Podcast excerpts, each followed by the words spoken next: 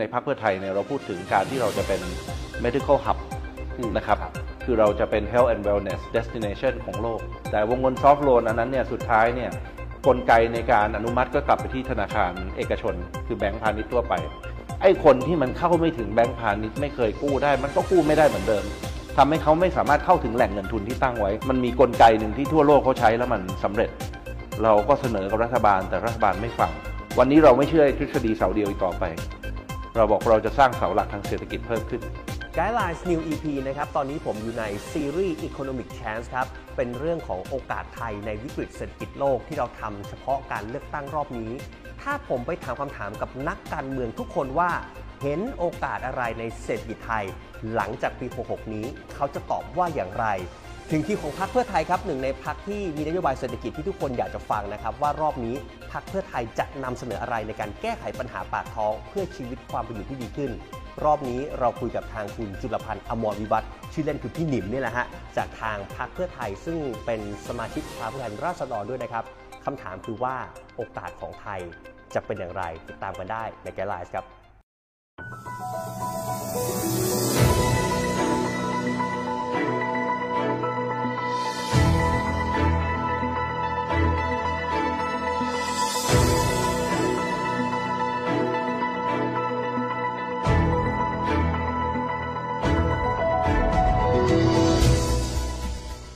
วัสดีครับพี่หนิมครับ สวัสดีครับคุณไกด์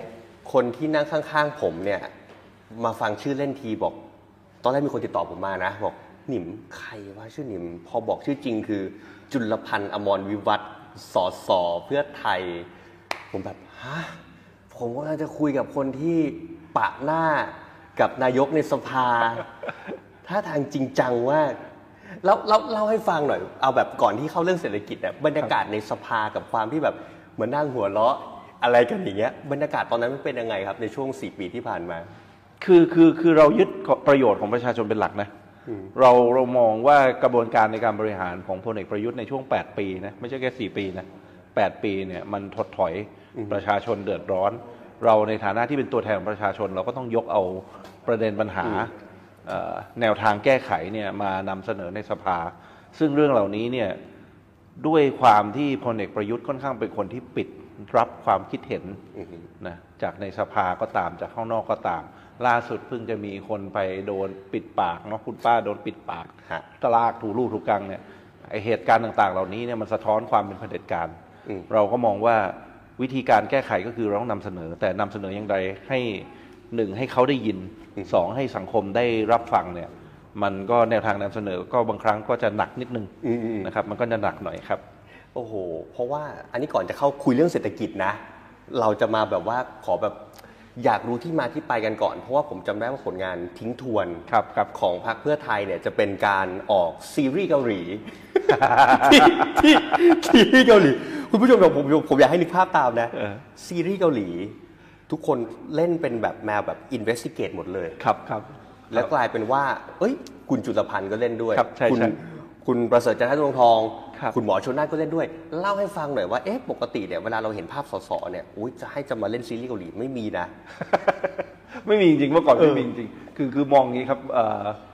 ประเทศเอ่อพรรคเพื่อไทยเองเราก็เราก็ปรับตัวเองนะตามสังคมที่มันเปลี่ยนไป เราเรียกว่าเรา disrupt ตัวเอง ตั้งแต่ตอนที่มีการปรับโครงสร้างบริหารการบริหารพรรค ตอนนี้คุณหมอชนน่านขึ้นเนี่ยตอนนั้นผมก็เป็นรองหัวหน้าพรรคตอนนั้นเนาะแล้วก็มีคณะกรรมการบริหารซึ่งวัยเด็กลงดึง average ของอายุเฉลี่ยเนี่ยจากประมาณเกือบ 70เนี่ยลงมาเหลือ 50 กว่านะซึ่งตอนนั้นเนี่ยมันก็เป็นทิศทางที่เราปรับเปลี่ยนว่าเออพักมันต้องเดินไปในอนาคตเอ่อเรามีการ recruit recruit คนในหลายรอบ เราเคยทำโครงการตอนนั้นชื่ออะไรนะ change maker จำได้ไหม โอ้นานอ่านานละนานละสองสองสามปีนสามปีละ change ครับ maker เราก็เอาคนที่มีความสนใจทางด้านการเมืองที่เป็นคนรุ่นใหม่เนี่ยเข้ามา แล้วก็เอามาเป็นแคมป์ฝึกมาเป็นแคมป์กันว่าเออการทำงานในสภาทำอะไร เราจะออกนโยบายอย่างไร มีการประกวดกันนะให้ช่วยกันคิดนโยบายแล้วก็ออกมาจำได้ไหมครับ อะ พอสุดท้ายเนี่ยคนกลุ่มนั้นเนี่ยจำนวนมากก็อยู่ในแวดวงการเมืองนะมีไปพรรคอื่นบ้างน้อยส่วนมากอยู่ที่พรรคเพื่อไทย เพราะว่าเขาได้เรียนรู้ว่าอุดมการณ์ของพรรคคืออะไร แล้วเขาก็ได้เรียนรู้ว่าแนวทางการทำงานของพรรคเนี่ยสามารถแก้ไขปัญหาได้อย่างไร หลังจากนั้นเราก็มีการรีครูดคนที่เป็นทั้งนักวิชาการ เป็นทั้งนักเคลื่อนไหวทางสังคมรุ่นใหม่เนี่ยเข้ามาจำนวนมาก ตอนนี้น่าจะน่าจะมีไม่ต่ำกว่า4ี่ห้าสิบคนที่ทำงานอยู่ในพรรคจริง ๆนะครับ ทีมเหล่านี้เนี่ยเป็นเป็นเครื่องจักรหมุนในเรื่องหนึ่งก็คือเรื่องนโยบายนะครับสองก็คือในเรื่องของการเอ่อนำเสนอภาพลักษณ์ต่อสังคมโอ้โหนะครับ มันเป็นการทำงานที่เอ่อครบองค์ประกอบ แล้วก็กับสสเองอย่างพวกพวกผมเนี่ยง่ายขึ้นนะต้องเข้าใจว่าเมื่อก่อนเนี่ยพวกผมเวลาพิปรายเนี่ยเราก็บอกเราก็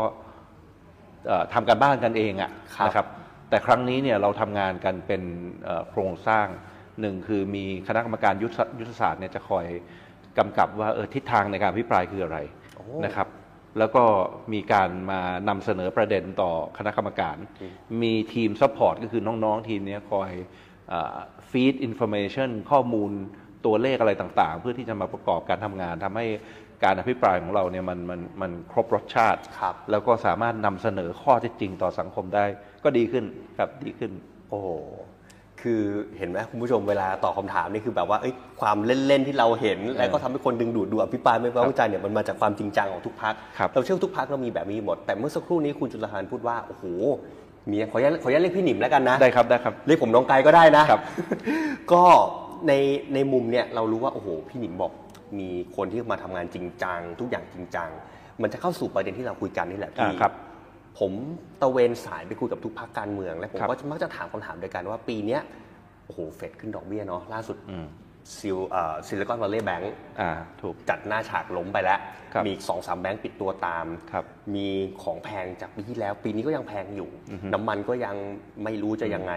ปีเนี้ยหลายคนมองว่าเราเห็นวิกฤตไปหมดเลยอืมแต่ในมุมของพรรคการเมืองที่จะมาต้องรับไม้ต่อเนี่ยในช่วงหลังจากช่วงครึ่งปีหลังไปเนี่ยอืมในมุมมองของพรรคเพื่อไทยเรามองเห็นโอกาสอะไรบ้าง โอกาสที่ประชาชนแทบจะมองไม่เห็นในตอนนี้เราเห็นอะไรบ้าง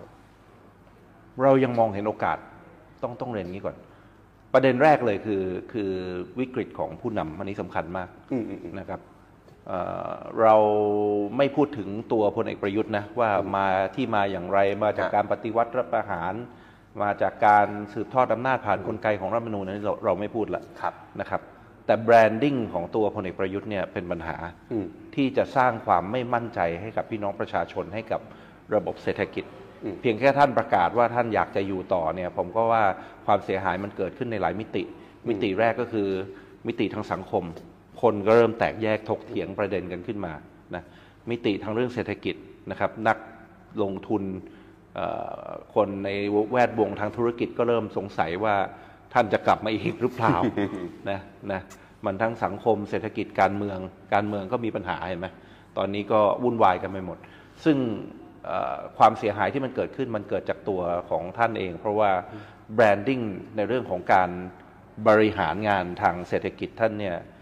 ประสบความล้มเหลวมาในตลอด 8 ปีที่ผ่านมาอืมนะครับ เพราะฉะนั้นเนี่ยสิ่งที่ควรจะต้องเกิดคือการปรับเปลี่ยนในเรื่องของรัฐบาลหลังการเลือกตั้งนะครับ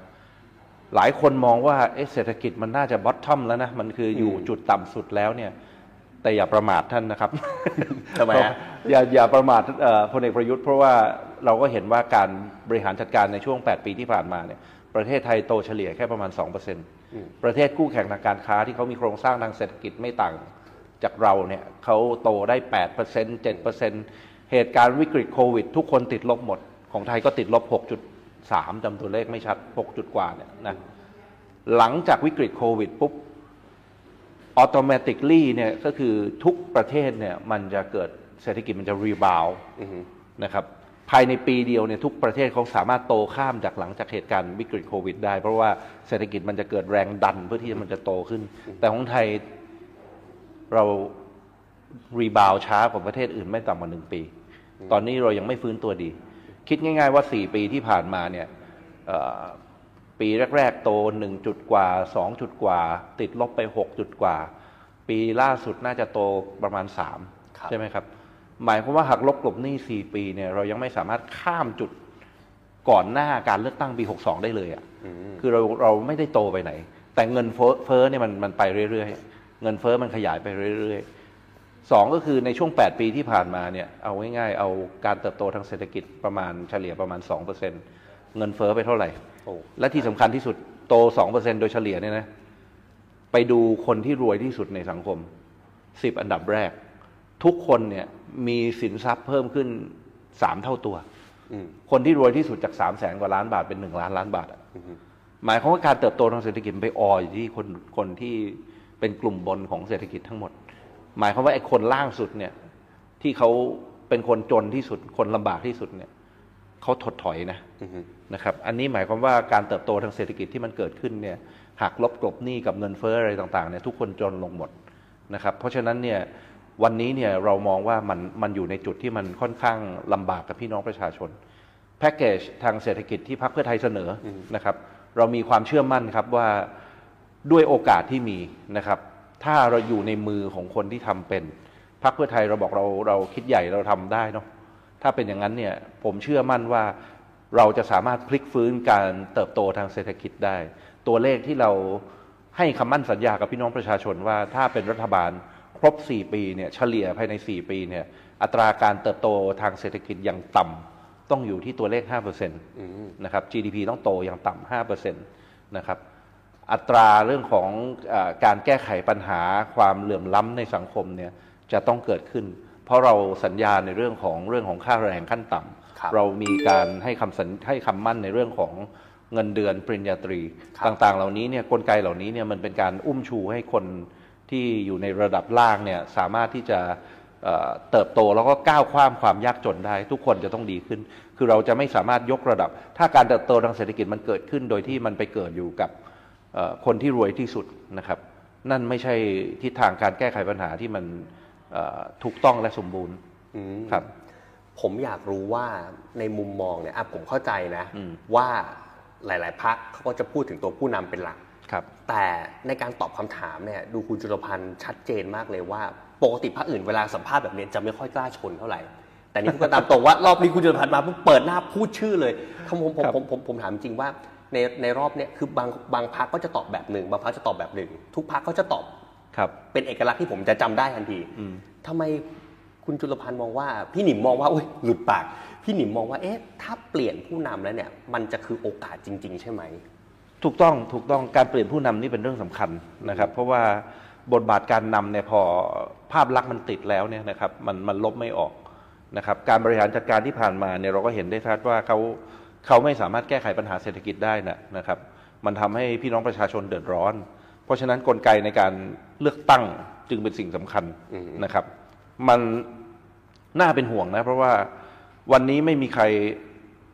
ผมเชื่อว่าน้อยคนนะที่เชื่อว่าท่านจะสามารถกำชัยชนะในการเลือกตั้งได้นะอือฮึแต่ทุกคนยังเป็นห่วงอยู่ว่าท่านจะกลับมาหรือเปล่าอืมถูกไหมอืมอืมนี่คือกลไกที่มันบิดเบี้ยวของรัฐธรรมนูญนะครับ ซึ่งเอ่อตรงนี้เนี่ยวิธีทางแก้อย่างเดียวมันก็คือ เราต้อง เดินหน้าสู่การเลือกตั้งด้วยความเชื่อมั่นอ่าครับแล้วเราจะต้องมีพรรคการเมืองซึ่ง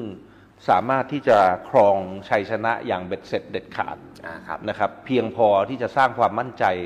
ให้กับประชาชนและระบอบประชาธิปไตยได้ว่าเราจะได้รัฐบาลที่มาจากเสียงของประชาชนอย่างแท้จริง ถูกไหมครับ ครับ มาทีนี้แหละ 8 ปีที่ว่าไม่รู้แหละอะอ่าพูดพูดกันมาแล้วนะอะไรจะเกิดมันก็คือผ่านไปแล้วครับแต่ทีเนี้ยเราอยากได้วิธีการมากกว่าว่า เอ๊ะนอกจากเรื่องผู้นำแล้วอืมอย่างที่พี่หนิมพูดไปเนี่ย มีเรื่องไหนอีกที่เรามองว่ามันเป็นโอกาส และพอได้ปุ๊บถ้าเห็นโอกาสแล้ววิธีการทำที่มันจะทำให้เกิดโอกาสที่ดีขึ้นน่ะเราจะทำยังไงกันบ้างเอ่ออย่างที่เพื่อไทยบอกเรื่องของ 600เอ่อค่าแรงอือฮึเรื่อง เงินเดือนปริญญาตรี 20,000นะครับ เรื่องของ GDP โตเฉลี่ย 5%เนี่ยนะครับ ฟังดูเหมือนนโยบายแต่จริง ๆ แล้วมันไม่ใช่นโยบายนะ มันคือมันคือผลลัพธ์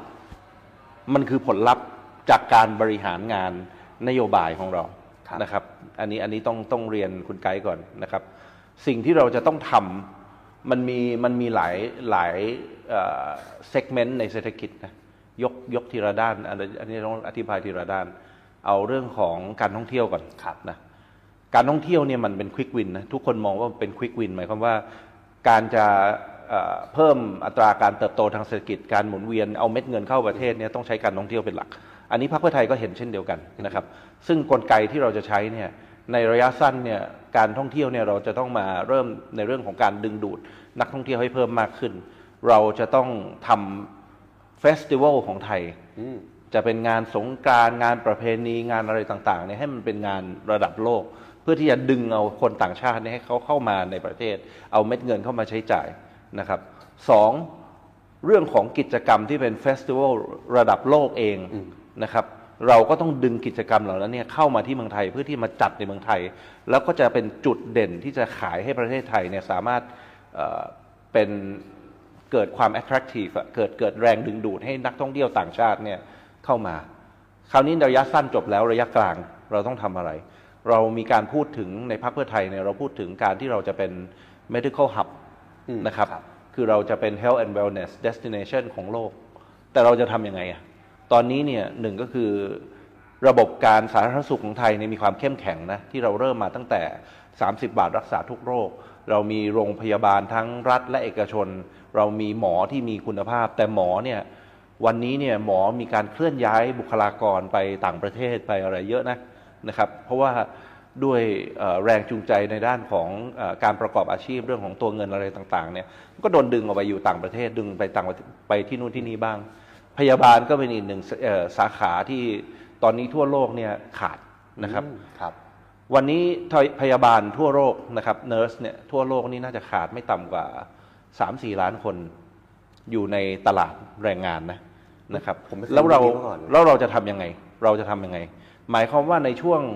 4ปีข้างหน้าเนี่ยเราจะผลักดันกลไกหนึ่งก็คือ เรื่องของหมอและพยาบาลเราจะผลิตเขาเพิ่มขึ้นมาอย่างไร จะเอาคนไทยที่มีความพร้อมเนี่ยเข้ามาอยู่ในสายงานนี้ เพื่อที่หนึ่งจะรองรับการที่ไทยจะเป็น medical hub สองคือบุคลากรเหล่านี้ยังสามารถส่งออกไปทำงานต่างประเทศ แล้วก็นำเม็ดเงินเข้ามาในในไทยได้อีกนะครับ เราจะส่งออกแต่แรงงานขั้นต่ำเหรอ ไม่ใช่ละอืมเราต้องส่งออก skill labor นะครับ เรื่องของ medical hub นี่จะจะเป็นสิ่งสำคัญที่จะดึงดูดเอาเม็ดเงิน แล้วเราก็ต้องมาปรับเปลี่ยนในเรื่องของการทำอย่างเช่นเมดวีซ่า นะครับ คนจะเข้ามารักษาพยาบาลต้องมีวีซ่าพิเศษที่จะสามารถอำนวยความสะดวกเขาได้อะไรต่างๆนะครับ กลไกเหล่านี้เนี่ยเป็นกลไกที่ต้องประกอบกันเข้าเพื่อที่จะทำให้เอ่อการบริหารงานในในเป้าหมายเรื่องของจะทำให้ประเทศไทยเป็น medical hub เนี่ยมันสำเร็จนะครับ ในระยะยาวเองนะครับ เราก็ภายใน 4 ปีเนี่ยเราก็ต้องปรับเปลี่ยนรูปแบบในเรื่องของเออการเคลื่อนย้ายเอ่อ ประชาชนครับ ประชากรนะครับ เช่นเราต้องทำให้สนามบินหรืออะไรต่างๆเนี่ยทั้งประเทศไทยเองทั้งเอ่อทั้งในกรุงเทพเองทั้งในต่างจังหวัด ครับ เชียงใหม่ก็มีนะ เชียงใหม่เนี่ยเรามี plan ที่จะทำสนามบินแห่งที่สองนะครับ เรามีที่เอ่อสนามบินแห่งชาติเชียงใหม่แล้ว เรามีอีก plan หนึ่งอยู่จุดเอ่อสันกำแพงนะครับ เป็นการขยายสนามบินนานาชาติ ในกทมเองเรื่องของการขยายสุวรรณสุวรรณภูมิเรื่องอะไรต่างๆเนี่ยนะครับ สิ่งต่างๆเหล่านี้ก็จะรองรับให้นักท่องเที่ยวเนี่ยสามารถเข้ามาเพิ่มขึ้นไม่ต่ำกว่า 120 ล้านคนต่อปี จะทำเม็ดเงินให้กับประเทศไทยเนี่ยภายในปี 2570 เนี่ยไม่ต่ำกว่า 3 ล้านล้านบาทนะครับ การที่จะขนถ่ายสินค้าเนี่ยไม่ต่ำกว่า 3 ล้านตัน สิ่งต่างๆ เหล่านี้เป็นแพลนที่เราวางไว้นั่นคือนโยบายนั่นคือเป้าหมายที่เราจะต้องเดินไปให้ถึง หากสามารถเป็นรัฐบาลได้ครบ 4 ปี นี่คือภาคของการท่องเที่ยวนะครับ เรื่องของอุตสาหกรรม SME อะไรต่างๆเนี่ยในช่วงที่ผ่านมานี่มีปัญหามากนะครับ เมื่อเมื่อครู่ก่อนเข้ารายการก็คุยคุยกับคุณไกด์ครับนะครับ เรื่องของเออการทำธุรกิจส่วนตัว ซึ่งไม่สามารถเข้าถึงแหล่งเงินทุนได้นี่ผมเข้าใจดี เพราะว่าเราเองก็อภิปรายในสภาฮะตอนที่มีปัญหาวิกฤตโควิดเนี่ยนะครับ ทางรัฐบาลไปพูดถึงเอ่อเอ่อวงเงินซอฟ t ์โลนจำได้ไหมอะจำได้จำได้อ่าวงเงินจำได้ซอฟ t ์โลนแต่วงเงินซอฟ t ์โลนอันนั้นเนี่ยสุดท้ายเนี่ยกลไกในการอนุมัติก็กลับไปที่ธนาคารเอกชน คือแบงก์พาณิชย์ทั่วไปนะครับไอ้คนที่มันเข้าไม่ถึงแบงก์พาณิชย์ไม่เคยกู้ได้ มันก็กู้ไม่ได้เหมือนเดิมทำให้เขาไม่สามารถเข้าถึงแหล่งเงินทุนที่ตั้งไว้ สุดท้ายวงเงินซอฟ t ์โลนใช้ไม่หมดนะครับอืมตั้งเหรอฮะใช้ไม่หมดครับใช้ไม่หมดนะครับ เพราะว่าเพราะว่าเอกชนไม่สามารถเข้าถึงตัวเม็ดเงินนั้นได้ เพราะ ธนาคารยังใช้เกณฑ์ในการกำกับแบบเดิม ซึ่งทุกคนประสบปัญหาจากวิกฤตโควิดสถานการณ์ในการที่จะเข้าไปขอไปไปไปดำเนินเรื่องของการกู้เงินกับธนาคารเนี่ยมันก็เป็นอุปอุปสรรคซึ่งทำให้สุดท้ายเขาไม่สามารถที่จะดึงเอาเม็ดเงินเข้ามาประคับประคองธุรกิจได้ SME นี่ตายกันระเนระนาดเลยต้องใช้คำนี้เลยนะครับ คือเสียหายมากนะครับ ทั้งที่จริง ๆ แล้ววันนั้นเนี่ยสิ่งที่เราควรจะทำก็คือเรื่องของการเอ่อแทนที่จะอุดหนุนเงินรายประชาชนเนี่ยนะมันมีกลไกหนึ่งที่ทั่วโลกเขาใช้แล้วมันสำเร็จ เราก็เสนอกับรัฐบาลแต่รัฐบาลไม่ฟัง นั่นก็คือกลไกที่จะใช้เรื่องของเออการโครงการจ้างงาน โครงการจ้างงานหมายความว่าอะไร หมายความว่าอัดเม็ดเงินลงไปที่ธุรกิจรายเล็กรายย่อยฮะนะครับอัดเงินเข้าไปแต่ด้วยคุณทีเรียด้วยข้อจำกัดของเขาที่บอกว่า คุณต้องจ้างงานต่อนะ เพราะเมื่อไหร่ก็ตามที่คุณเลิกจ้าง หรือคุณปิดตัวลงเนี่ยไอ้ห่วงโซ่การผลิตมันขาดทันที พอห่วงโซ่การผลิตขาด แรงงานก็ไหลกลับไปต่างจังหวัดนะครับ การที่จะกลับมาเปิดใหม่ แล้วก็จะดึงแรงงานที่เป็นมีมีศักยภาพเนี่ยกลับมาที่เก่าเนี่ย มันไม่เกิดละเพราะว่าทุกคนมันมันไหลกลับภูมิลำเนาหมด แรงงานในวันนั้นเนี่ยไหลไปอยู่ในภาคของเกษตรกรรมกันหมดนะครับ แต่เม็ดเงินในภาคเกษตรกรรมก็ไม่ได้เพิ่มมากขึ้น ก็แปลว่า ยิ่งจนก็ไม่ใหญ่เลย ยิ่งจนก็ไปหนักกว่าเก่านะครับ เพราะฉะนั้นเนี่ยไอ้กลไกในการที่จะเข้าไปช่วยเหลือในภาค SME เนี่ยสำคัญนะครับ อย่างแรกเลยที่เรามีนโยบายก็คือเรื่องของการพักหนี้ในภาคของธุรกิจ SME ที่เอ่โดนผลกระทบจากวิกฤตโควิดนะครับการหยุดหนี้ไว้ก่อนทั้งต้นและดอกสำหรับเขาในระยะหนึ่งเพื่อให้เขาสามารถตั้งตัวได้สองก็คือจะต้องมีกลไกในการที่จะ ช่วยเหลือให้เขาสามารถเข้าถึงแหล่งทุนได้นะครับต่างๆ เหล่านี้เนี่ยเป็นกลไกที่เราจะเข้าไปช่วยสนับสนุนในภาคอุตสาหกรรม ในระยะกลางระยะยาวเองเนี่ยนะครับ เราก็พูดถึงกลไกในการที่จะปรับเปลี่ยนโครงสร้างทางการผลิตนะครับ ประเทศไทยเราเนี่ยมีจุดได้เปรียบ เพราะว่าเราเป็นประเทศซึ่งมันมีภูมิศาสตร์ มีทรัพยากรธรรมชาติ มีแหล่งท่องเที่ยวมีอะไรมากมายเนาะแต่ว่าเราเนี่ยในภาคอุตสาหกรรมเองเนี่ยเราก็กลายเป็นแค่ ผู้รับจ็อบประกอบเท่านั้นเองเข้าใจไหมนะครับอ่าเอ่อภาคอุตสาหกรรมครับตะกี้เราพูดถึงระยะต้นก่อนเนาะฮะภาคอุตสาหกรรม ระยะกลางระยะยาวอะพูดถึงระยะกลางระยะยาวเนี่ย หลายคนพูดถึงอะไรรู้ไหมเขาบอกไทยจะต้องเป็นหับของการผลิต EV อืมเราจะเปลี่ยนไอไอไอ ICE คือไอ internal combustion engine เนี่ยครับนะครับคือคือรถสันดาปในเนี่ยให้เป็นรถ EV แก้ปัญหาเรื่องฝุ่นควันพิษด้วยนะ ถูกไหมฮะอ่าถูกฮะอ่าเราอยาก เราอยาก พูดมาหลายปีแต่ว่ากลไกในการสนับสนุนไม่ว่าจะเป็นเรื่องของเออตัวรูปแบบภาษีเอง เรื่องของการเพิ่ม Facility หรือฟังก์ชันที่จะรองรับไอตัวรถประเภทนี้ในประเทศไทย มันไม่เกิดจริง มันยังไม่สมบูรณ์พอที่จะปรับเปลี่ยนนะครับสามเราอยากจะเป็นหับในเรื่องของการทำ EV เพื่อไทยคิดเหมือนกันครับ แต่ถ้าโยนคำถามกลับไป เอ๊ะเราจะเป็นหับยังไง ประเทศไทยเรามี natural resource อะไร เรามีลิเธียมเหรอ ไม่มีอืมนะครับ แล้วเราจะเป็นหับได้ยังไงอืมหรือคุณจะเป็นโรงงานประกอบอีกแล้วนะครับ เพราะฉะนั้นตรงนี้เนี่ยเพื่อไทยเรามีคำตอบนะนะครับ เราเราหาวิธีได้แต่ว่ามันจะต้องมีการปรับเปลี่ยนโครงสร้างในประเทศอย่างใหญ่โตพอสมควรนะครับสองก็คือเรื่องของโครงสร้างพื้นฐานนะครับ เรามีโครงการที่จะทำอย่างเช่นเรื่องของรถไฟความเร็วสูง เรื่องของการขยายสนามบินอย่างที่ทราบกันครับนะครับ โครงข่ายเรื่องของการคมนาคมรูปแบบต่างๆนะครับ รถไฟความเร็วสูงที่บอกว่าจะทำตั้งแต่สมัยคุณชัดชาติด้วยงบ 2 ล้านล้านบาท มาวันนี้เพิ่งทำไปได้ 3 กิโลด้วยรัฐบาลชุดปัจจุบันอือหือนะแล้วที่สำคัญก็คือด้วยงบประมาณที่มากขึ้นเป็นเท่าตัว นี่คือโอกาสที่เสียไป โอกาสที่เสียไปไม่ได้หมายความว่างบประมาณเพิ่มมากเพราะอะไรนะ แต่ความหมายคือเวลาที่มันเสียไปเนี่ยคือโอกาส 8 ปีที่ผ่านมาเนี่ยมันทำให้ประเทศไทยเสียโอกาสในการแข่งขันสองก็คือต้นทุนในการผลิตเนี่ยวันนี้มันดับเบิลอือฮึถ้าคุณช้าไปอีกสิบปี จากตัวเลขวันนี้มันก็จะขยายเป็นอีกเท่าตัวหนึ่งที่เพื่อที่จะลงทุนในโครงการเดียวกัน ในขณะที่ประเทศใกล้เคียงอย่างเช่นลาวเขาเชื่อมกับจีนได้แล้วด้วยรถไฟความเร็วสูง ตอนนี้ลาวเนี่ยนะครับตรงเวียงจันทร์เนี่ยเขามีรถไฟความเร็วสูงสองเส้นหนึ่งคือจากคุณหมิงลงมาที่เอ่อเวียงจันทร์สองจากเวียงจันทร์ไปทางเวียดนามครับเขามีสองเส้นเชื่อมกัน ยังไม่ต่อเชื่อมนะ แต่ว่าไปดูมาแล้วเนี่ย สุดท้ายเขาก็จะมีกลไกในการที่จะเชื่อมของเขาแต่เมื่อเขาทำเสร็จก่อนแล้วอำนาจต่อรองไม่ได้อยู่ที่เราอีกต่อไป เรากำลังจะทำรถไฟความเร็วสูง บอกว่าเราจะไปถึงหนองคายถูกไหมครับฮะแต่หนองคายเราเนี่ยเพื่อที่จะข้ามไปหาเขาเนี่ย เราตอนนี้เรามาหลังเนี่ย เราต้องเป็นคนง้อเขาเพื่อที่จะขอไปชนกับเขาแล้วเชื่อมกับเขานะครับ มันทำให้อำนาจต่อรองเนี่ยมันมันมันพลิกไปนะครับ นี่คือความล่าช้าของการผลิตที่จะทำให้อ่อเรื่องของการการการสร้างโครงสร้างพื้นฐานที่มันทำให้ประเทศไทยเสียโอกาสไปมากนะครับ วันนี้เราเนี่ยเสียความน่าจูงใจในการมาลงทุน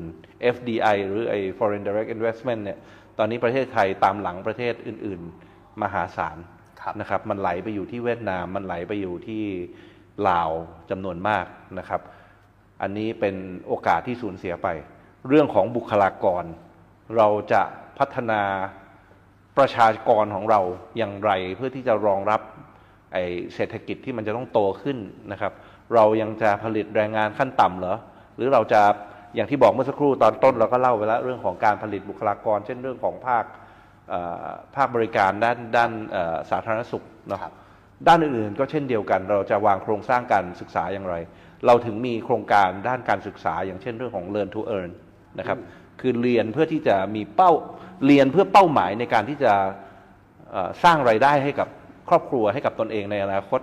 เราถึงมีโครงการเรื่องของ Soft Power Soft Power คืออะไร Soft Power เนี่ยเราตั้งเป้าหมายว่าเราจะดึงเอาศักยภาพของคนไทยเนี่ยออกมานะครับ แล้วทำให้เขาเนี่ยเป้าสุดท้ายคือมันต้องสร้างเม็ดเงินให้กับประชาชนคนไทยนะครับหนึ่งครอบครัวหนึ่ง Soft Power ก็คืออะไร อย่างน้อยทุกครอบครัวจะต้องมีคนที่จะจะสามารถดึงเอาศักยภาพมา train มามาพัฒนาเพื่อที่จะสร้างรายได้ให้กับครัวเรือนนะครับ อย่างน้อยปีละ 2 0 0แสนบาท ไม่ต่ำกว่า 20 ล้านตำแหน่ง นะครับนี่คือหนึ่ง soft soft power ต่อครัวเรือน นี่คือเป้าหมายที่เราวางเอาไว้ในเรื่องของการพัฒนาบุคลากรนะครับเอ่อภาคการเกษตร ภาคการเกษตรนี่สำคัญมาก ประชากรไม่ประมาณเกือบ 40%อยู่ในภาคการเกษตร แต่สร้างเม็ดเงินให้ GDP ให้ให้ให้ไอผลิตภัณฑ์มวลรวมเนี่ยแค่8%เปอร์เซ็นต์แปดเปอร์เซ็นต์ ภาคการเกษตรเนี่ยผลิตเม็ดเงินแค่แปดเปอร์เซ็นต์หมายความว่านี่คือสาเหตุที่คนที่อยู่ในภาคการเกษตรถึงได้ลำบากและยากจนนะครับ กลไกในการเข้าไปช่วยเหลือ มันมีหลายวิธีการนะหนึ่งก็คืออะมันแล้วแต่แล้วแต่รัฐบาลใช้คำนี้ดีกว่า แล้วแต่รัฐบาลที่จะมีกลไกอย่างไร ตอนเราทำเราเคยทำเรื่องของจำนำนะครับจำนำราคาข้าวเนี่ยอย่างน้อยมันเม็ดเงินมันถึงมือเกษตรกรจริง ๆ นะครับ รัฐบาลชุดปัจจุบันใช้เรื่องประกันราคานะครับ ก็ถึงมือแต่ว่าถึงมืออาจจะไม่เต็มจำนวนนัก เพราะพอเวลารัฐบาลบอกว่าจะซ่อมให้กิโลละสองบาท โรงสีกดราคาทันที เพราะว่ารู้อยู่แล้วว่าเงินจากรัฐกำลังจะเข้ามา เกษตรกรไม่เคยมีอำนาจในการต่อรองนะครับ มันกลายเป็นว่าเม็ดเงินที่ลงไปอุดหนุนเนี่ย ถามบอกว่าเราอุดหนุนใครกันแน่ รัฐซับซิไดซ์ให้ใคร คนที่ได้ประโยชน์กลายเป็น คนขายปุ๋ยยา ถูกไหมคนที่ได้ประโยชน์กลายเป็นโรงสีผู้ส่งออก ทั้งนั้นเลยเพราะเม็ดเงินมันไม่ได้ถึงมือเกษตรกร เกษตรกรขายปุ๊บขาดทุนปุ๊บจบกลับบ้านนั่งหน้าเศร้า อันนี้มันจะต้องเป็นนกลไกที่ต้องมีการปรับเปลี่ยน ซึ่งเรามองในเรื่องของกลไกในการแก้ไขภาคเกษตรเนี่ยหลายมิตินะครับหนึ่งคือเรามองว่าเราจะต้องหากลไกที่จะมาลดต้นทุนการผลิตก่อน นะครับวันนี้เนี่ยปุ๋ยยาเนี่ยมันเอ่อในช่วงสองสมปีที่ผ่านมาเนี่ยเพิ่มขึ้นมากกว่าเท่าตัว สาเหตุหนึ่งต้องยอมรับก็เป็นเพราะว่าสงครามระหว่างเอ่อรัสเซียยูเครน เพราะว่าเขาเป็นประเทศที่ส่งออกแม่ปุ๋ยเนาะนะครับมันก็ทำให้ราคาปุ๋ยยาเนี่ยขยับเพิ่มขึ้น แต่อย่างพวกผมที่อยู่ต่างจังหวัดเนี่ยเราคุยกับพี่น้องเกษตรกรเนี่ยเราได้ยินมาตลอดชีวิตครับ เวลาไปซื้อปุ๋ยซื้อยากับร้านขายปุ๋ยขายยาเนี่ยนะครับเขาบอกโอ้น้ำมันมันขึ้นขอขึ้นราคา นะครับ มันก็เลยต้องขึ้นราคา นี่สาเหตุนี้เขาอ้างมาตลอดชีวิตผมอะนะครับ น้ำมันลงไม่เคยลง น้ำมันลงไม่ไม่เคยปรับราคาลงให้เกษตรกรเลย คือขึ้นไปแล้วก็คาอยู่อย่างนั้นนะนะครับ เพราะฉะนั้นเนี่ยไอ้กลไกในเรื่องของการบริหารจัดการจะต้องเข้ามานะครับ กระทรวงพาณิชย์ เวลาผู้ผมอภิปรายในสภาในช่วงสองสมปีที่ผ่านมาก็บอกว่าเราไปตรวจดูราคาแล้วไม่มีการขายเกินราคา นะอยู่ในราคาที่เหมาะสม ผมไม่รู้ท่านไปท่านไปดูที่ไหน แต่ถ้าถามกับพี่น้องเกษตรกรจริงๆเนี่ยจะรู้เลยว่าพวกปุ๋ยยูเรียปุ๋ยสูตรเสมอเนี่ยมันโดนถีบราคาขึ้นไปมาก เป็นเท่าตัวจริง ๆ เพิ่มแพงขึ้นกว่าเท่าตัวนะครับ ซึ่งเรื่องของราคาปุ๋ยยาเนี่ยมันต้องมีกลไกนะครับ เช่นการเจรจาความระหว่างประเทศ เราจะทำบัตเตอร์เทรดอย่างไร เราจะบริหารจัดการอย่างไร เพื่อให้รัฐเนี่ยเป็นตัวเจรจา และจะสามารถ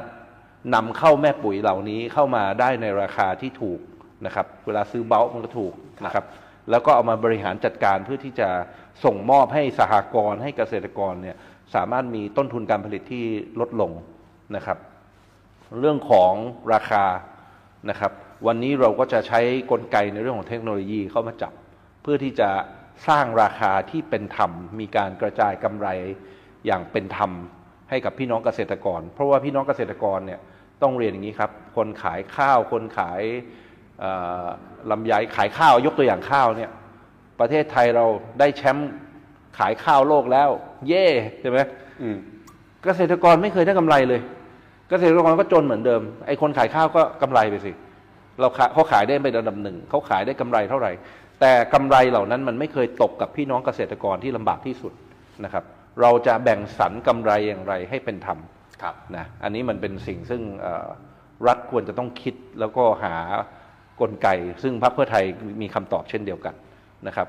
เออรอฟังนโยบายนะครับโอ้โหรอฟังนโยบายนะครับเราเราก็จะมีกลไกที่จะเข้าไปช่วยเอ่อพลิกฟื้นวิกฤตของพี่น้องเกษตรกรนะครับ เพราะฉะนั้นครั้งนี้เนี่ยในเรื่องของภาคการเกษตรเองเนี่ย เอ่อเราจะมีการบริหารจัดการที่อาจจะมีความแตกต่างในพืชแต่ละตัวนะครับ อันนี้ต้องเรียนเรียนเรียนอย่างนี้ มันไม่ใช่ว่าทุกตัวจะใช้กลไกเดียวกันครับแต่เราจะสามารถแก้ไขปัญหาให้กับพี่น้องเกษตรกรได้อย่างอย่างครบวงจร ทั้งเรื่องของต้นทุนการผลิตและก็เรื่องของราคานะครับ การตลาดเอง เราใช้เรื่องของนวัตกรรมเข้ามาช่วย เราใช้เรื่องของการยืนยันราคานะครับ เราใช้เรื่องของการมีแม่พัดแม่ปุ๋ยแม่พันธุ์ สามก็คือเออสี่ก็คือเรื่องของมีทุนให้นะครับ สิ่งต่างๆ เหล่านี้เนี่ยมันจะช่วยพลิกฟื้นชีวิตของเกษตรกร เรามีความมั่นใจมากว่าภายในระยะเวลาเพียงแค่ 4 ปีเนี่ยนะครับรายได้สุทธิของพี่น้องเกษตรกรจะต้องเพิ่มขึ้น 3 เท่าตัว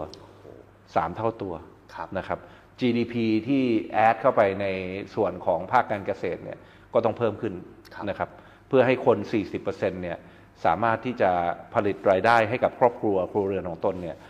ได้เพียงพอและก็สามารถเลี้ยงดูครัวเรือนของตนได้อย่างมีเกียรติและมีศักดิ์ศรีนะครับ ก็เป็นนกลไกที่เราจะใช้ครับคุณผู้ชมเชื่อไหมฮะว่าปกติผมไปถามพักการเมืองเนี่ยนี่คือพักการเมืองที่ผมพูดน้อยมากนะฮะเพราะว่า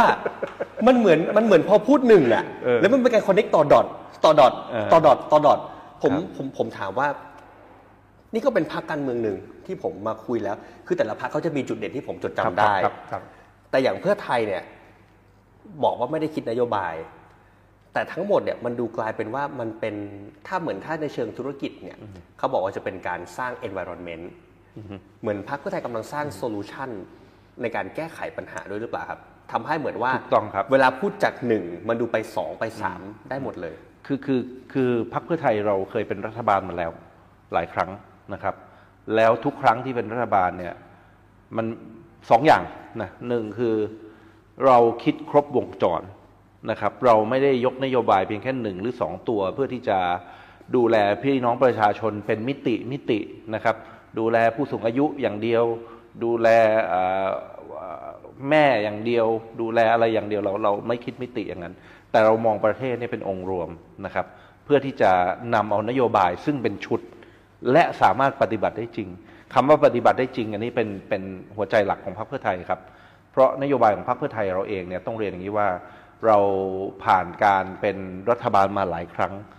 เราชนะการเลือกตั้งทุกครั้งนะครับครั้งที่แล้วก็ชนะการเลือกตั้งนะ เพราะว่าเรามีเสียงมากที่สุดในสภา ถึงแม้ว่าสุดท้ายจะโดนกลไกแล้วก็เอ่อกลไกของสวเลยก็ตามเนี่ยนะครับ สุดท้ายเราก็ไม่สามารถตั้งรัฐบาลได้ก็ตาม แต่ด้วยเสียงของ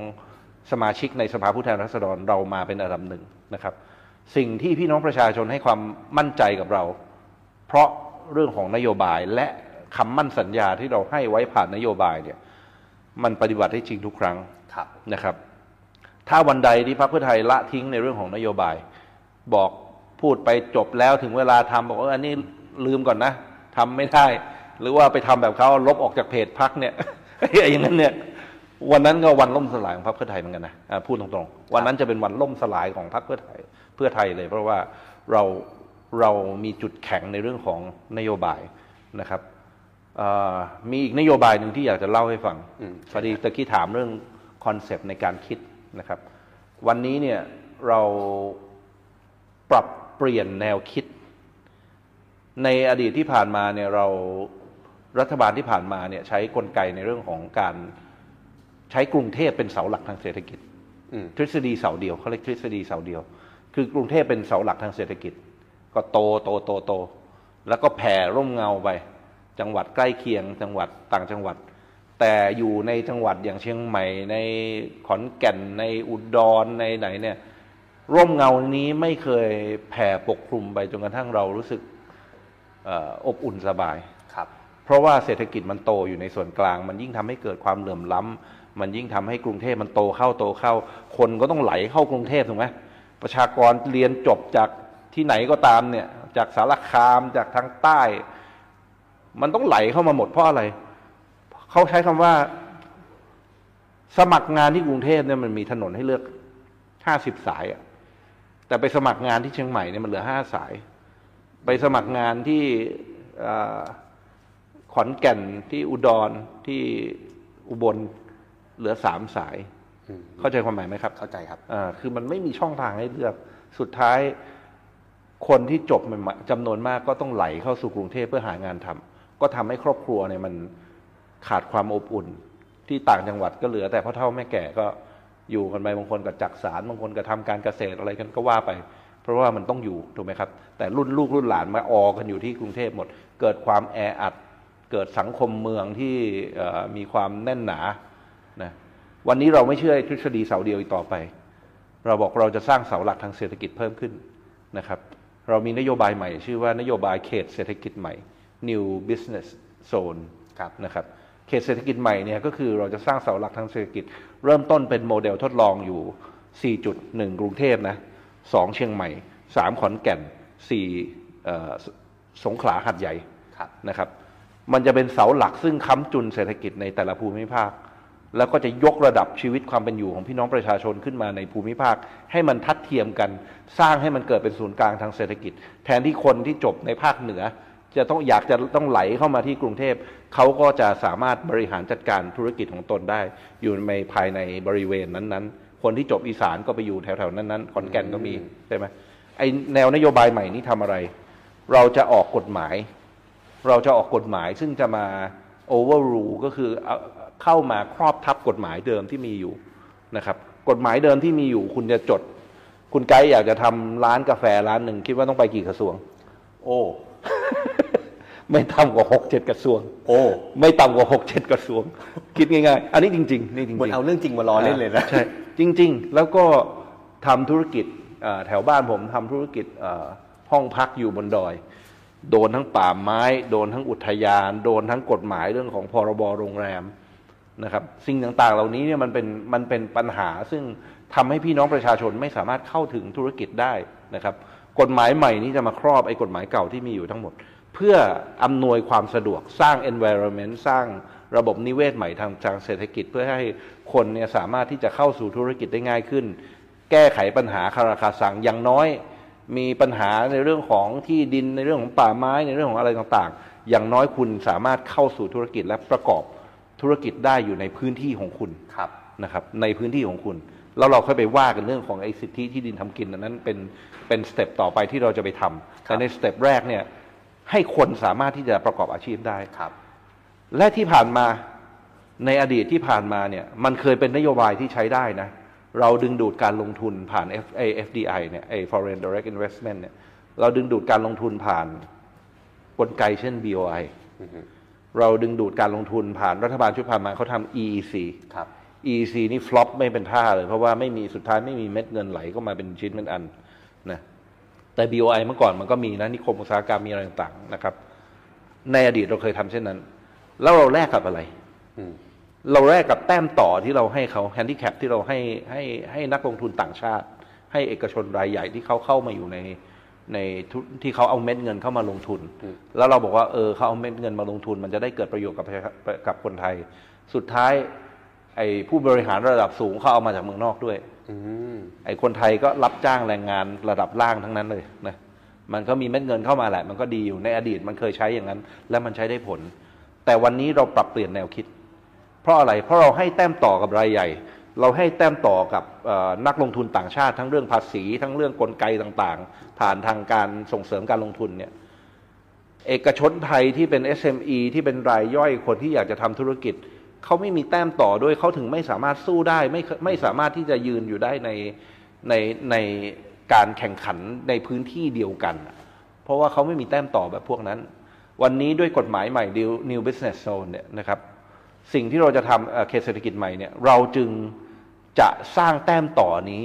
ให้กับเอกชนไทยที่เป็นรายเล็กและรายย่อย SME ต่างๆ เพื่อให้เขาสามารถที่จะเพื่อให้เขาสามารถที่จะแข่งขันได้นะครับเขาจะมีเขาจะมีกลไกที่จะเข้ามาช่วยไม่ว่าจะเรื่องภาษีเรื่องอะไรต่างๆ เนี่ยอืมเข้ามาช่วยเขาเพื่อให้เขาสามารถที่จะแข่งขันได้กับเอกชน ไม่ว่าจะรายใหญ่หรือจากต่างประเทศก็ตามนะครับ ซึ่งตรงนี้เนี่ยเป็นกลไกที่สำคัญ แล้วเราจะสร้าง เราจะสร้างความแข็งแกร่งจากระดับฐานรากนะครับ เราจะไม่ทำแบบที่ทำมาในช่วงเจ็ดแปดปีที่ผ่านมาคือรดน้ำที่ยอดพีระมิด แต่พีระมิดเนี่ยมันก็ไอ้ข้างบนก็ใหญ่เอาใหญ่เอา แต่ข้างล่างยังอ่อนแอเหมือนเดิม แต่เราจะรดน้ำจากรากพอรดน้ำจากรากแล้วเนี่ยนะครับกลไกที่เกิดขึ้นก็คือมันจะส่งเสริมให้ระบบเศรษฐกิจทั้งหมดเนี่ยมันจะเกิดไอ้ตัว multiplier มันจะเกิดการใช้ มันจะเกิดการหมุนเวียนทางเศรษฐกิจเพื่อให้เศรษฐกิจทั้งหมดเนี่ยมันกระตุ้นโตขึ้น ในที่สุดรัฐก็จะได้รับเงินกลับมาในรูปแบบแบบของภาษี ภาษีนี้ก็จะกลับมาอุดหนุนพี่น้องประชาชน เพื่อให้ระบบเศรษฐกิจมันหมุนหมุนเวียนต่อไปครับแหมวันนี้เป็นผมชอบนะ ถ้าพิธีกรมาฟังอย่างนี้คือมันมันมันฟังมันฟังไปเรื่อยๆอะครับผมผมผมรู้สึกว่าวันนี้ผมรู้จักพี่หนิมในมุมที่จริงจังนะ แต่อาจจะไม่ได้แบบดุดันไม่เกรงใจใครเหมือนในสภาอะไรประมาณอย่างเงี้ย มันจะกลับมาที่สามคำถามสุดท้ายก่อนที่เราจะจบบทสนทนากันครับ ครับผมคำถามก็คือว่า หลายคนบอกว่าตั้งคำถามไม่ใช่แค่เพื่อไทยนะหลายคนตั้งคำถามกับหลายพรรคการเมืองรวมถึงในมุมที่ผมก็เป็นประชาชนคนหนึ่งอ่าต่อให้เราทำสื่อแต่ท้ายที่สุดแล้ว เราไปกากาบาทโหวตเลือกใครก็แล้วแต่เนี่ยครับทุกคนจะตั้งคำถามว่า และไอ้สิ่งที่พูดมาเนี่ย มันทำได้จริงร้อยเปอร์เซ็นต์ไหมพี่ อืม อย่างที่เรียนเมื่อต้นเนาะ พักเพื่อไทยเนี่ยเราอยู่ได้ด้วยนโยบายอืมนะครับ จุดแข็งของพรรคเพื่อไทยหนึ่งคือแคนดิเดตทุกครั้งที่ผ่านมา เรามีแคนดิเดตซึ่งเอ่อเข้าถึงพี่น้องประชาชน และก็เข้าใจแคนดิเดตนายกเนาะครับและเข้าใจในบริบทของสังคมนะครับ เข้าไปสัมผัสกับพี่น้องประชาชนให้เกิดความยอมรับสองคือเรามีสสเขต สสเขตนี่เป็นนกลไกสำคัญมากนะครับ สสของพวกผมเนี่ยที่เอ่อ คลุกกับพี่น้องประชาชน เราเข้าถึงพี่น้องประชาชน หลายคนถามบอกว่าเอ๊ะแล้วไปหาทำสสไปงานศพงานบวชไปทำอะไรเนี่ยมันไม่ใช่มันกลไกนี้เนี่ยมันเกิดจากรัฐธรรมนูญ เราเข้าไปหาพี่น้องประชาชน เพื่อที่จะรับฟังปัญหาแบบ first hand อะคือไปฟังกับต้นตอปัญหาว่าเขาเกิดอะไรช่วงนี้เขาน้ำท่วมนะ ราคาสินค้าเขาตกต่ำนะเอ่อเรื่องของเออฝุ่นควัน PM 2.5 นะ เรารับฟังปัญหาจากจากคนที่ประสบจริง แล้วเราก็นำเอากลับมาที่พักมาสะท้อนอย่างพักการเมือง เพื่อให้ผลิตนโยบายออกแนวทางการแก้ไขปัญหา แคนดิเดตนายกสสสุดท้ายที่สำคัญที่สุดคือนโยบาย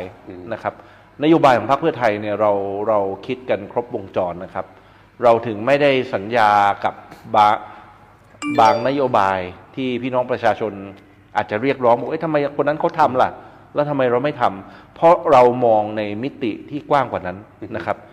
วันนี้พี่น้องประชาชนรับทราบครับ นโยบายสัญญามาทั้งหมดเนี่ย ไม่เป็นรัฐบาลก็จบนะอืมถูกไหมหนึ่งคือต้องเป็นรัฐบาลสองถ้าจะทำทั้งหมดนั้นต้องเป็นแกนนำรัฐบาล เพราะถ้าคุณแค่ไปขอประกอบเขาเนี่ย สุดท้ายเนี่ย นโยบายที่มีสิบข้อ มันก็ต้องมาเจรจากัน ใครมากกว่าใครน้อยกว่าจำนวนเท่าไหร่ ถ้ามันจะไปประกอบกันเป็นรัฐบาลเนี่ย ถึงจะมาชะชั่งน้ำหนักว่าโอเคงั้นนโยบายนี้เราเอาตรงนี้นะ นโยบายนั้นเราเอาไม่เอานะ เพราะฉะนั้นกลไกที่สำคัญที่สุดก็คือการเข้าสู่การเป็นรัฐบาล และเป็นรัฐบาลที่ประกอบด้วยเสียงที่เพียงพอที่จะบริหารจัดการนะครับ เช่นพรรคเพื่อไทยเราจะเดินหน้าสู่แลนด์สไลด์ที่ว่าเนี่ย เมื่อเดินหน้าสู่แลนด์สไลด์เรายืนยันได้ว่านโยบายที่เรา ได้ประกาศต่อพี่น้องประชาชนทั้งหมดนั้น เราจะสามารถนำไปไปไปไปประกอบใช้ได้จริงครับกลไกที่ผ่านมาที่เราทำมาทั้งหมดเนี่ยนะครับ ต้องเรียนว่าเราไม่ได้คิดลอยๆนะครับ เราคิดนโยบายเนี่ยจริง ๆ แล้วเนี่ยตอนนี้เนี่ยผมจำตัวเลขไม่ได้ มีนโยบายรายย่อยอยู่ประมาณ68ประเด็นนะ คนนอกไม่รู้นะ คนในรู้เนี่ยหกคนนอกก็ไม่รู้ ถูกต้อง 68 ข้อภายใน 14 14 หมวดนะครับ เรื่องสังคมเรื่องเศรษฐกิจ เรื่องเกษตร เรื่องสาธารณสุขเนี่ย แต่มีนโยบายจริงๆเนี่ย60กว่าข้อนะครับ นโยบายเหล่านี้ผ่านการกลันกรองผ่านทางคณะกรรมการนโยบายเอ่อซึ่งมีราว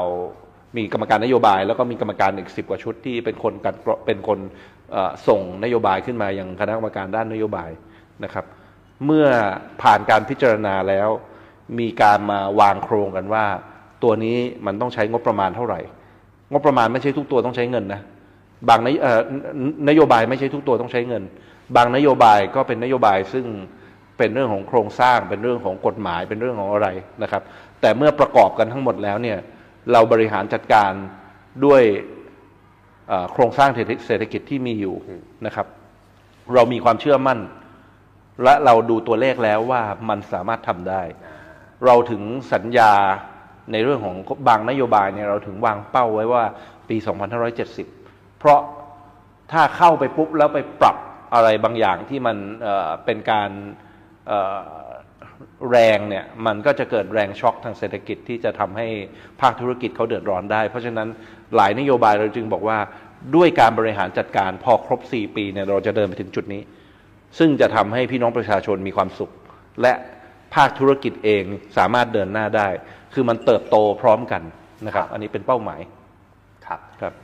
มันจะมีคำถามอยู่ผมเหลือประมาณหนึ่งถึงสองคำถาม แต่คำถามเนี่ย อันนี้มันอาจจะเกี่ยวกับการเมืองนิดนึงได้เลยแต่ครับแต่แต่แต่มันก็จะโยงต่อเศรษฐกิจ ผมไม่รู้ว่าเศรษฐกิจดีแต่ละคนเนี่ยเขาจะหมายถึงอะไร แต่อย่าลืมว่าการที่เราต้องมารับไม้ต่อ กับโจทย์ที่มันมีเรื่องราวหลายอย่างที่ต้องแก้ และต้องพูดคุยกัน มองว่าเอ้ยถ้าสมมุติว่าเราเข้ามาแล้วเนี่ย แล้ว และเราจะตอบคำถามกับกับประชาชนอย่างไร ในมุมที่ว่านโยบายเศรษฐกิจอะเหมือนเราต้องมารับมาแก้ปัญหาไปด้วยของเก่าก็ต้องของเก่าก็ต้องพูดคุย ของใหม่ที่สัญญาเราก็ต้องทำให้ได้ เรื่องเนี้ยเราจะเราจะ balance กันยังไง อ๋อในมุมคำถามของคุณไกด์อันนี้มันอาจจะเป็นเรื่องที่8ปีที่ผ่านมาพลเอกประยุทธ์ก็ยังโยงไปเรื่องของการบริหารรัฐบาลก่อน อภิปรายไม่ไว้วางใจครั้งล่าสุดยังพูดถึงจำนำข้าวอยู่เลยผ่านมา8ปีแล้วแต่อันนี้มันเกิดจริง ๆ อันนี้มันข้อเท็จจริงก็พูดได้คือเขาเขาเขาก็ยังอ้างว่า โอ้มันเกิดจากอย่างนั้นมันแปดปีแล้วนะนะครับสำหรับพรรคเพื่อไทยเราเราคงไม่ไปฟื้นฝอยหาตะเก็บ นะครับ หมายความว่าเราเป็นถ้าเมื่อเราเป็นรัฐบาลเนี่ยนะครับ เราก็เดินหน้าทำตามนโยบายที่เราได้ให้ไว้ เราแก้ไขปัญหาเศรษฐกิจ ผมไม่ห่วงในประเด็นนั้น เพราะไม่รู้จะไปบอกทำไมว่ามันเกิดอะไรขึ้นในช่วง 8 ปีที่ผ่านมา เพราะประชาชนรับรู้ด้วยรับรู้ได้ด้วยความรู้สึกด้วยชีวิตของเขา เขารู้อยู่แล้วว่าใน 8 ปีที่ผ่านมาเกิดอะไรขึ้น ความลำบากของเขาในช่วงที่ผ่านมาคืออะไรนะครับ แต่เราจะพลิกฟื้นเศรษฐกิจให้มันดีขึ้น เอาง่ายๆเลยตอนนี้โตเฉลี่ย2%เนี่ยเพียงแค่เข้ามาแล้วเราสามารถทำการเจริญเติบโตเฉลี่ยได้ทาง GDP ได้ไม่ต่ำกว่า5%เนี่ยมันก็พลิกฟ้าพลิกแผ่นดินแล้วนะครับ แล้วเรายังจะกระจายความมั่งคั่งให้มันทั่วถึง หมายความว่าเราจะไม่กระจายเพียงแค่เอ่อคนรวยเท่านั้น แต่จะกระจายไปให้กับพี่น้องประชาชนอย่างทั่วถึงนะครับ ในเรื่องของกลไกในการที่จะไปกระตุ้นเศรษฐกิจนั้นก็ต้องมีนะครับ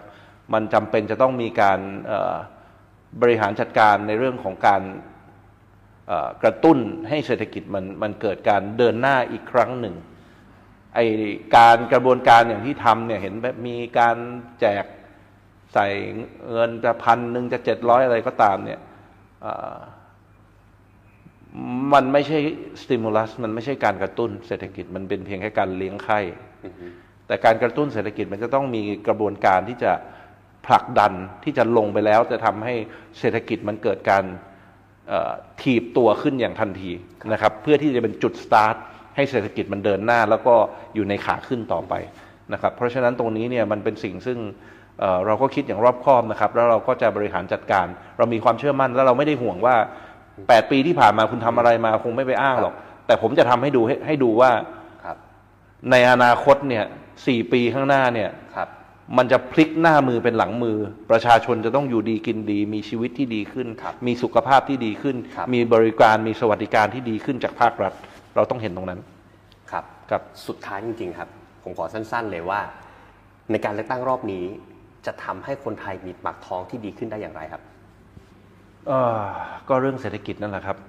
คืออย่างพรรคเพื่อไทยเนี่ยเราต้องเรียนอย่างนี้ เราแก้ไขปัญหาทุกมิติพร้อมกันนะครับ ไม่ว่าปัญหาเรื่องโครงสร้าง ไม่ว่าปัญหาเรื่องเศรษฐกิจหลายคนบอกว่าโอ้พรรคเพื่อไทยเน้นเรื่องเศรษฐกิจเป็นหลักก็ใช่นะครับ ก็ถูกอะนะครับ เพราะพรรคเพื่อไทยมาครั้งใดก็ตามเศรษฐกิจมันพลิกขึ้นดีขึ้นทุกครั้ง อันนี้เรามีความมั่นใจ แต่ในขณะเดียวกันเนี่ยในเรื่องของโครงสร้างเราก็ต้องทำด้วยครับในเรื่องของปัญหาเรื่องของ สุขอนามัยของพี่น้องประชาชนก็ต้องดี เพราะอะไรนั่นคือสวัสดิการที่เราจะให้ประชาชนเพื่อที่จะเขาจะสามารถ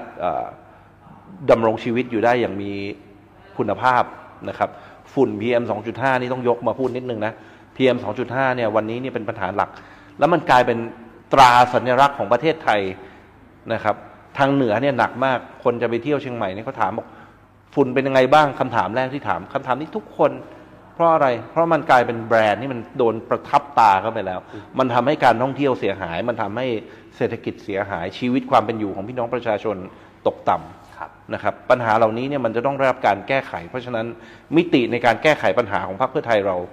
ครบวงจรนะครับ ผมยืนยันว่า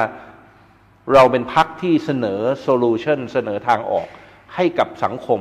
ได้ครบมิติที่สุดนะครับครับและเรื่องเศรษฐกิจเป็นเรื่อง นำเราสามารถที่จะทำให้ชีวิตของพี่น้องประชาชนดีขึ้นได้ ผ่านทางกลไกนโยบายจะทำให้เขาอยู่ดีกินดีขึ้นครับโอ้โหวันนี้ชัดเจนนะฮะวันนี้เป็นการคุยที่ผมรู้สึกว่าในมุมพิธีกรอะสบายมาก แต่ในมุมของเราเราก็ต้องนั่งฟังแล้วก็ถามคำถามแทนแทนในมุมของคุณผู้ชมเหมือนกันครับว่าท้ายที่สุดแล้วมันเกิดขึ้นได้จริงไหม โอกาสที่เราจะมีชีวิตหรืออนาคตที่ดีขึ้นจากการเลือกตั้งรอบนี้จะเป็นอย่างไร อย่างไรก็ตามวันนี้ขอบคุณมากนะครับ ที่ร่วมพูดคุยกันนะครับ พี่หนิมนะครับ หรือว่าคุณครับจุลพันธ์อมรวิวัฒน์สสจากทางพรรคเพื่อไทยครับที่ร่วมพูดคุยกับเราในแกลไลน์ครับขอบคุณคขรัอบบคุณครับคุณไกด์ครับขอบคุณมากครับท่านผู้ชมครับ